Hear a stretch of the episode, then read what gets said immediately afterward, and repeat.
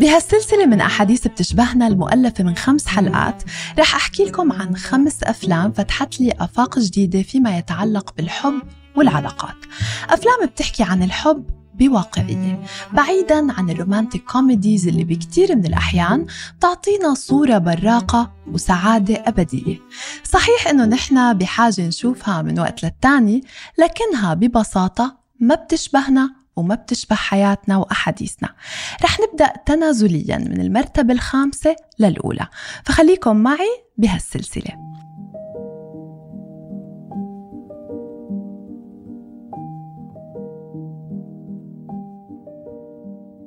واليوم بالمرتبة الخامسة معنا فيلم Marriage Story أو قصة زواج. فيلم درامي رومانسي بشدك من اللحظات الأولى خاصة لو كنت من عشاق الرومانسية. بنتعرف على شخصياتنا الرئيسية تشارلي ونيكول.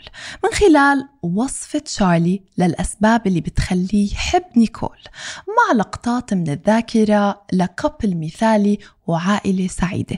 لنكتشف بعد دقايق أنه سبب سرد تشارلي لها الصفات هو كونه في جلسة وساطة لتسهيل طلاقه من نيكول. بأول عشر دقايق من الفيلم بنكون علاقة وثيقة مع الثنائي. نتعرف على التضحيات اللي قدمتها نيكول لتبني زواج مع تشارلي. نيكول تخلت عن حلمها في التمثيل بينما تشارلي كان عم بيحقق نجاح ورا الثاني كمخرج مسرحي. وكل ما لمع هو شعرت هي إنها عم تنطفي أكتر وأكتر. قد تبدو هالقصة مألوفة. يمكن سمعتوا قصة بتشبهها وهذا أكتر شي بيميز هالفيلم. وكأنه أخذنا إلى ما بعد ال happily ever after لاثنين تزوجوا بعد قصة حب كبيرة لكنهم للأسف وصلوا للانفصال. إنه فيلم يحكي عن معركة طلاق بين حبيبين بيبدأ ب sequence رومانسي أمر غير مألوف. هل ممكن اثنين بيحبوا بعض يتركوا بعض؟ الجواب هو نعم. ما بتنتهي العلاقة لما ينتهي الحب دائما لكنها بتنتهي لما تتغير الأحلام والطموحات لما أحد الطرفين يلغي نفسه عشان الآخر لما أحد الطرفين يكبر ويلمع بينما شريكه عم ينطفي وهو مش شايف أو سامع. ما راح الحب لكنه ضاع في زحمة الحياة. رحلة مليئة بالعواطف والأحاسيس والمد والجزر. تطرح سؤال محوري. شو بيصير للحياة اللي بنيناها سوا لما نوصل لآخر الطريق؟ الفيلم صدر عام 2019 وهو من كتابة وإخراج نوا بامباك ومن بطولة سكارليت جوهانسون وآدم درايفر ولورا ديرن. وكان من أهم أفلام المنصات اللي حظيت بتقدير جوائز في المهرجانات السينمائية. ترشح لست جوائز أوسكار كأفضل فيلم أفضل أداء لممثلة بدور رئيسي لسكارليت جوهانسون أفضل أداء لممثل بدور رئيسي لآدم درايفر أفضل نص أصلي وأفضل إنجاز بالموسيقى السينمائية وأحرز أوسكار واحد لأفضل ممثلة بدور ثانوي للورا ديرن.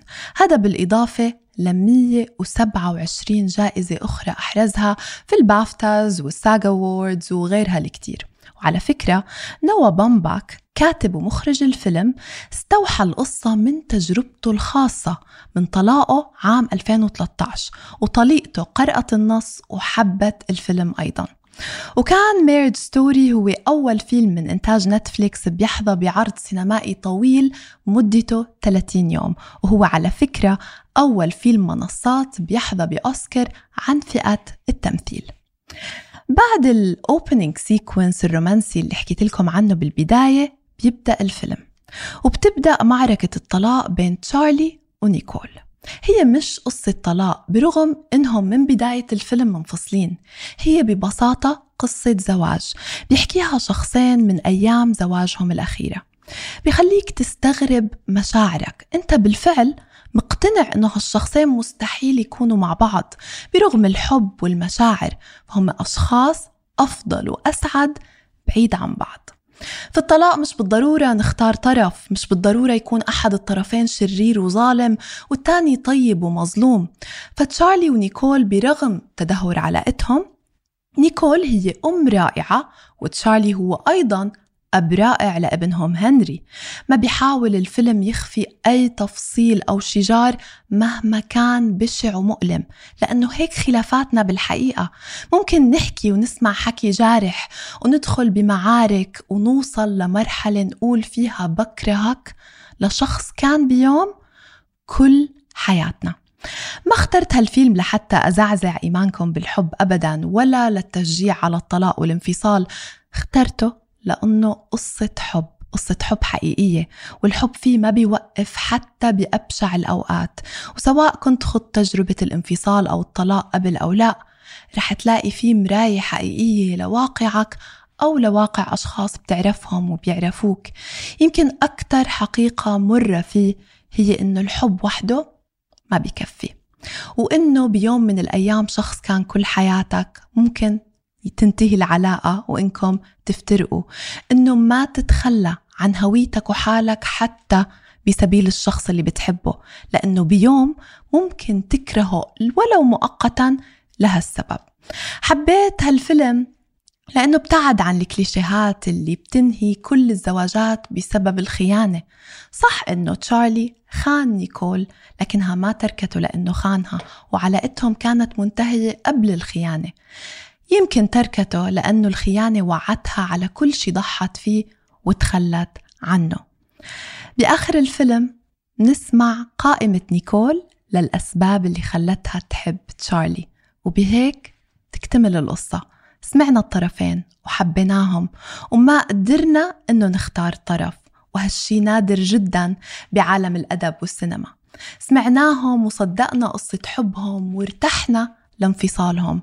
وصحيح إنه تشارلي وصل للخيانة لكن هالفيلم بيسعى جاهدا ليوضح إنه الخيانة لم تكن هي سبب الطلاق الوحيد أو الأساسي وإنه بيكفي إنه نكون مش حابين حالنا أو الشخص اللي عم نكونه مع شريكنا لنتركه وإنه نحن بمرات كتيرة منلمع ومنكبر ومنلاقي صوتنا بعيد عن الشخص اللي بنحبه. وأهم شي إنه الحياة بتكمل وممكن حتى تصير أحلى. وإنه نهاية العلاقة ما بتعني إنه ننسى اللحظات الحلوة أو نلغيها. وإنه قصص الحب ممكن تبقى قصة حب حتى لو نهايتها ما كانت سعيدة. حبيت هالفيلم لأنه الحب فيه مش إحساس خالص منعزل عن المشاعر الأخرى. الحب عشوائي ومعقد. فيك تحب شخص وتكرهه. وتخاف منه وعليه بنفس الوقت لأنه بأحيان كتيرة الطلاق والانفصال وكل الأشخاص المرتبطة فيه مثل الأصدقاء والمحامين بيطلعوا أسوأ ما فينا وما في الطرف الآخر. تابعوا الفيلم وبحب دائما أسمع آرائكم وانتظروا الحلقة الأسبوع الجاي من هالسلسلة لتعرفوا الفيلم بالمرتبة الرابعة في قائمة الأفلام اللي رح تغير نظرتك للحب.